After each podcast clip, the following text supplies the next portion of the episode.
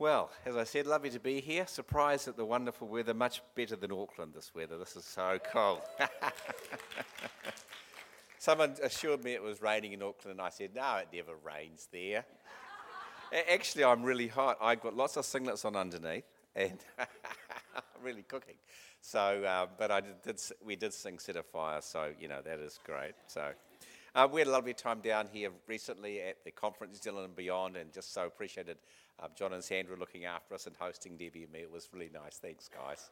And it's just so lovely to be here this morning. Let's just pray and we'll just look briefly at God's word this morning.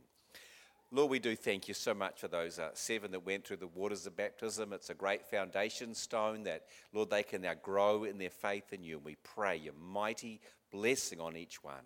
Father, as we look at your word, we pray, speak to our hearts something that you want to say and help us, Lord, to put that into practice in Jesus' name. Amen. Okay, God has an amazing plan for your life. It's a good plan. God is a good God and He has a good plan for you. My Bible says in Jeremiah 29 and verse 11, and I believe it's coming up. Yep, here we go. Thank you, technology. For I know the plans I have for you, declares the Lord plans to prosper you, not to harm you, plans to give you a hope and a future. God has a great plan for your life. I don't know where you're up to at the moment in life. I don't know how you feel the plan is looking, but it's good. And God is going to work it for good in your life. And I'm hoping by the end of our, our time together, you'll go, Oh, yeah, I can see that. I can see that. So, you know, his plans are good, and God is really in charge. He has ordained the family that you were born in, He ordained where you grew up, He ordained your brothers or your sisters or, or none, and He ordained your freckles, and He ordained your hair, and He ordained eh, so much about your life. He really did. He is in charge, He is sovereign. And God can even take the bad things that He doesn't ordain, that He doesn't want, and He, he really feels the hurt and the pain. He can take those bad things and He can work good things out. If your parents divorced, or your, your, your father or your mother left you, or something horrible happened to you, my Bible says that God is still able to work that for good. He, he's not for the evil thing, but He's so creative and so powerful, He can take that thing and He can turn it around and He can put fresh hope and fresh heart. God says in Jeremiah 1, verse 5, before you were born, and He says that to you this morning, before you were born, God knew you. He loved you and He cares deeply about you. Even if you were like me, a black sheep growing up here in Christchurch, I was always in trouble. As any other black sheeps here today, oh, sheep, sorry. Uh, yeah, that's right. Oh, there's a few of us. Well, that's great. I feel I don't feel alone. That's brilliant. You know, because um, I grew up in Christchurch, and um, when I was a couple of silly stories. When I was eight, um, no one was home, and in those days, I don't think it was you know illegal like it is today. And, and I was at home, I think it was a Friday afternoon. I got home from school at three o'clock. My father had recently purchased a fire extinguisher from somewhere and he'd showed us us working it. I thought, oh, this is great. I'm going to I'm to get this fire extinguisher working. So I went outside. There's this whole ton of really dry grass and hay, and there's a lovely wooden shed next to it. Then there was the garage. Then there was the house. I thought, oh, yeah, no problems at all. So I got it going. And put it out. I thought, oh, that was easy. I'll make it bigger this time. So I lit the fire again and put a lot of stuff on it, and just gave it a good, you know, decent amount. To my absolute horror, as an eight year old, this thing just took off and I could not control it. Despite it was an old fashioned pump thing, it was just hopeless, you know. And this, this flame got bigger and bigger, and I, oh my God, what's going to happen here? We're going to lose the house. Mum and Dad will come home and there's no house, you know, great. Well, I raced next door uh, in Horseshoe Lake Road there, raced next door, yelling out to my voice, please call the fire brigade. I mean, you know, I didn't know what to do. I was only eight. And uh, so, well, they got the fire out. That was great. So I, I went to bed and pretended to be asleep. But when my father got home, didn't matter. well, did I learn my lesson? No, I didn't. When I was 16, I stole my mum's car because I was learning to drive and I'd had a surfboard there and I wanted to go to the, to, to the beach. And I was driving along and I'd done something, I can't remember what it was, New Brighton Road, coming up towards uh, Burwood School. And uh, driving away there in mum's car, quite a nice new car, and suddenly I couldn't see the road. Oh, that's weird. What's this? And suddenly I could see the road. Oh, that's great. And then in my rearview mirror, I see this, this, um, this bonnet from the car spinning over in the air, crashing onto the road, and just missing a, a, a girl cyclist.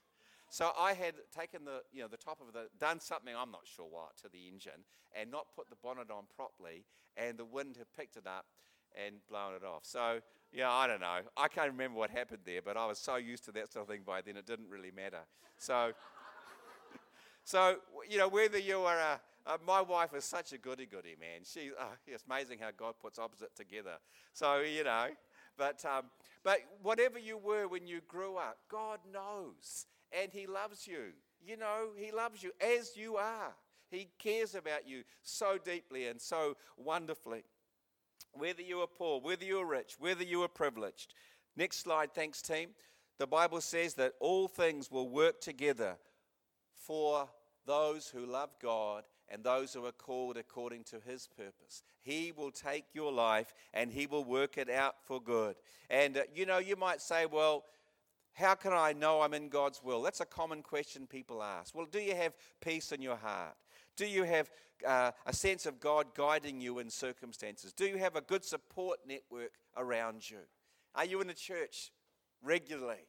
Are you in your Bible daily? If you are doing those things, it's very highly likely, highly likely that you are in the will of God. So no matter how, how bad, no matter how sad, no matter how lonely, no matter how difficult, God will turn it for good. How do I know? I've seen it in my own life. The tough things that I've faced, and no doubt that you've faced as well. I remember one occasion, my dad, you really did, he, for my older sister, he bought her two, two vintage MG sports cars, and she's at high school. And he bought me nothing. So you can tell I wasn't his favorite. Yeah, I wonder why. I could never figure that out. You know, and, and uh, you know, the rejection actually was pretty deep, I have to say. And I was a really angry young man. I can remember playing tennis, and I think I've told this before, breaking so many tennis rackets uh, there, there in the Burwood tennis courts and then Shirley tennis courts. Uh, with my anger, because they had to come out somehow. And, and uh, you know, but, but God can take all, those, all that stuff that's in us that's not quite right, and He can turn it for good. When I got saved and gave my life to Christ, He healed me of all that bitterness and all that anger, and He set me free. And when I saw my dad, I give him a big hug. Oh, he didn't know what to do. You know, God can change you. He can turn your life around. No matter where you've come from, our God is well able. He is a mighty God. He is for us. And you know, the Bible tells us in, in Genesis, there was a man called Joseph. And Joseph had a dream, a dream that was given to him by God. And maybe this morning you've got a dream. I hope you do have a dream. We need one in life, don't we? It gives us purpose, it gives us focus, it gives us direction. And God gave Joseph some dreams. And those dreams were that his brothers, his parents were going to bow down to him. He didn't know all that it meant, but he quickly told his, his older brothers what it meant. And they got very angry and very jealous. And uh, finally, we know the story, of course, that he took his, uh, his, his brothers took him and they threw him into a pit. Then they sold him off to some slaves. And he got taken into uh, a man called Potiphar's uh, place in another country in Egypt. And there in Egypt, he was accused by Potiphar's wife of adultery. And then he was cast into prison. It was, oh, so unfair, so wrong. What, could, how, what, what had happened to the dream that God had given to Joseph? Well, there he was in prison, yeah, just feeling, I guess, quite desolate and rejected and alone and really struggling with everything. And uh, on um, one day, Pharaoh, the king of all of Egypt, he has a dream. And in this dream, he, he sees these things, and they can't interpret what the cows and, and then what the, the, the barley and the, the, the um, wheat means. And, and one of the staff of Pharaoh remembers there's this guy in prison that can interpret dreams. And they get him, and he's suddenly he's shaved and he's washed and he's fresh robed and he's brought before Pharaoh so suddenly. He interprets the dream. Suddenly he's promoted to second in Egypt. Wow, what a change. And then it says that Joseph remembered his dream. Have you remembered your dream? Given by God, it's going to happen. Given by God, it is certain and sure because God will work it for good. Just got to hold on. Just got to hold on. Give God time. Keep a good heart. Love God. Love people. And God will turn it for good. A dream is important, it will keep us focused. God remembers the dream that you had. God hasn't forgotten you and He has a great plan. Maybe your lights are turned off, but God's searchlight is seeking out after you. He knows your name, He knows your address, and He is knocking at your door and says, Hey, I want to come in afresh and, and just reignite that dream, reignite that hope, reignite that heart and that passion. I do love you. I am for you. I'm going to work it for good in your life. Don't be discouraged. Our God is well able. He is fighting for us. The enemy's throwing rubbish at you, but God is going to come as the great rubbish collector, remove it from your life, and put instead great heart, great treasure, great wealth, great blessing. This is the God that we serve and that we know. Hallelujah. So, what we might ask is the purpose for us remaining on this earth. Slide five or six or something like that. Thank you. Okay, well, the primary reason really doesn't sound very exciting, and it's this it's ordained, God has ordained to work in your character and in my character. And we think, oh man, that's not really exciting. Character, yeah, okay. But it's really important to God. And the reason is that what we'll be doing in heaven, a lot of it is based around the character that God works into our life. That character is eternal. And that character is not my nature. No, no, it's His nature working in me. The, the nine fruit of the Spirit. And uh, as God, and I'm praying every day now, God, put in your love. Not my love, Lord, that's pretty useless, but God, put in your love. Father, put in your joy. Jesus, put in your peace. And I go through each of those fruit of the Spirit and say, God, let that tree of life grow inside of me. Let Jesus grow inside of me and let him come out to others. Lord, I'm feeding on you, but I want to then take that that others can feed on you as well. And so God is working his character into our lives through the tough times, through the harder ones, through the difficulties and the challenges and the blessings as well. Joseph was rejected by his brothers, and when their dad died, they were very worried. And they said, Hey, what are you going to do with us now? And he said, Well, you meant it for evil. What you did to me, throw me into that pit. But God meant it and ordained it for good. God ordained it for good. And uh, God will ordain events and character and situations in your life for good, no matter what the enemy, no matter what others may do. There comes the dream, and there may come a death, but there comes finally a deliverance. God brings the promise, then He allows the preparation, and then there is the promotion. And for some of you, there's coming promotion, there's coming an enlargement, there's coming a door opening. Our God is well able, and He'll do it suddenly. You know, God loves the suddenlies. There's a long time of preparation, and suddenly the door opens and we advance and we move forward. Hang on to God.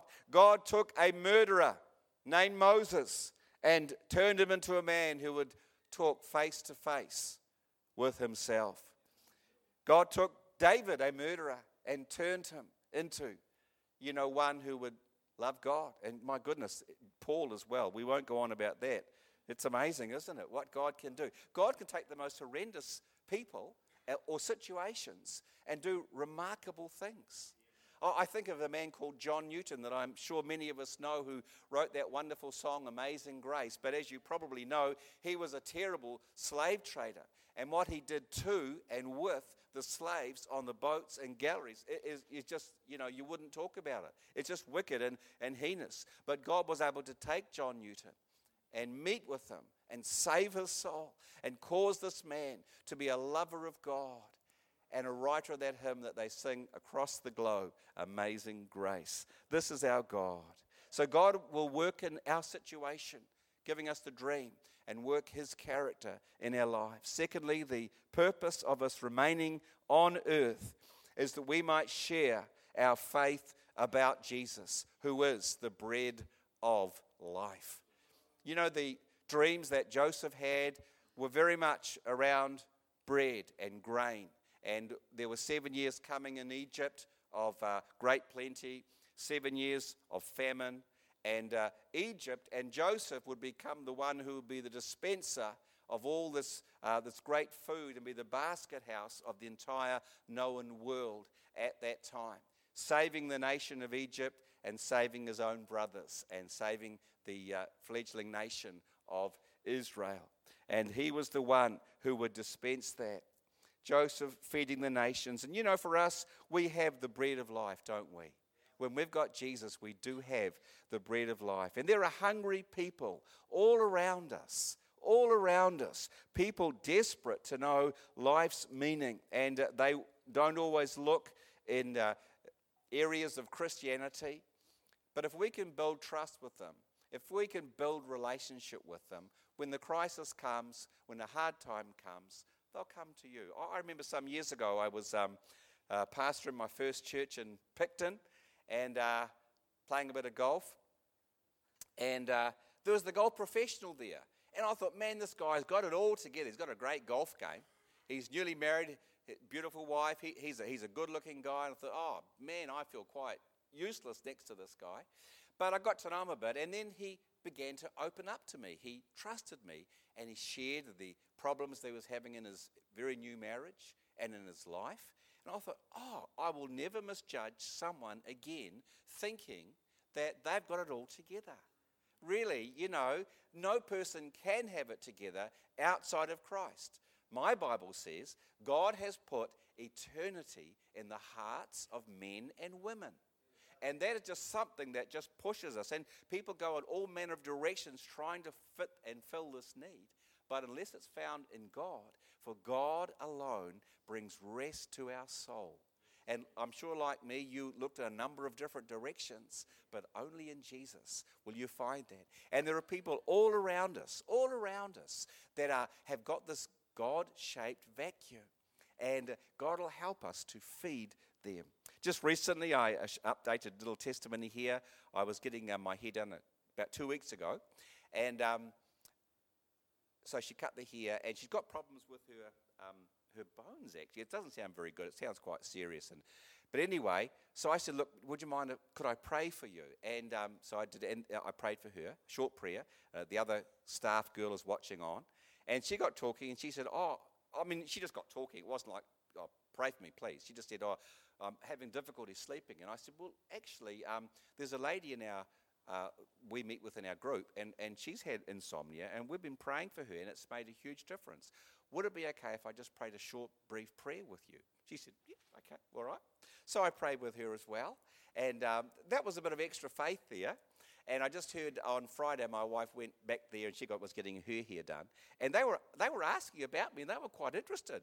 So I thought, oh, well, that's, that's a good sign. So when I go back in four weeks' time, I'm, I'm sorry, two more weeks' time, I'm hoping to find out some, something good that have, have happened, you know? So whatever it is that at your level of faith, why don't you step out just slightly from your comfort zone? Some of you remember I've talked a bit about this, this whole principle of serving the ball in tennis. And, um, you know, we can't wait for, for people who don't know the Lord to ask us about God. We have to raise the issue in conversation. And we can do it so very, very naturally. So I'm staying with my um, unsaved sister and a husband at the moment, and I'm raising God two or three times over the course of the evening, just hoping they might say something. Now, they're not saying anything, but I'm still going to keep gently just trying it. And so I introduce God into the conversation and just see, oh, there might be a response, then I can go further. So if there's no response, I back away. If I had offered to that lady about praying and she said no, I said, oh, that's quite okay, thanks. You know, I would let it right there.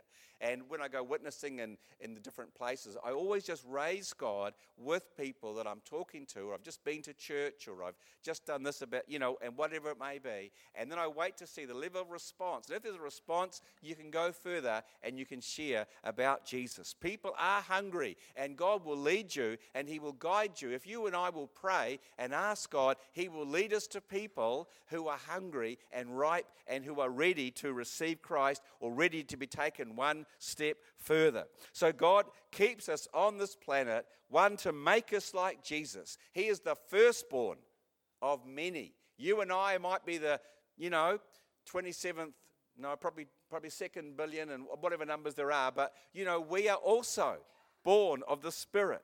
And so to become like Jesus, and secondly, to feed the hungry. Our final slide this morning is this. You know, we, as we pass through life, and we can meet many people like this who have been broken with life, knocked around, and God allows this to take place. But for every single one of it, God does it for the purpose that He will take those broken pieces and He'll put them into something that pleases Him. You may be a plate. Who's a plate this morning?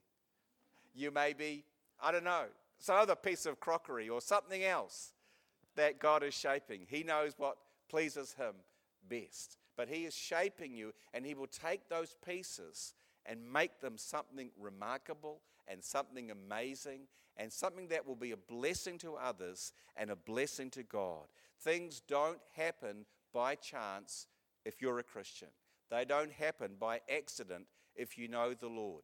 And they are never wasted if you put your hand in His. That's the key. If you put your hand in Christ, He will take those things and He will shape them and He will make them something good. God indeed is fighting for us. And I'm going to ask just the, the team to come up back now, please, the music team. And we're going to sing um, a song that uh, I believe it's God is fighting for us. Otherwise, it's whatever we've got. Is that right? What's that? We'll do it again. Hey, it's even better. That sounds great. So we're going to sing that. And as we sing that this morning, just think about your own life, your own dream, where you're up to in God. And what do you say, Father? I just bring my heart afresh to you. If my dream's just been pushed away, repressed, you know, gone, say, God, please revive it again. If it's there, bring it to the Lord that He might put fresh passion even further in it. But could you stand with us, please? Then the team will lead us. Thank you.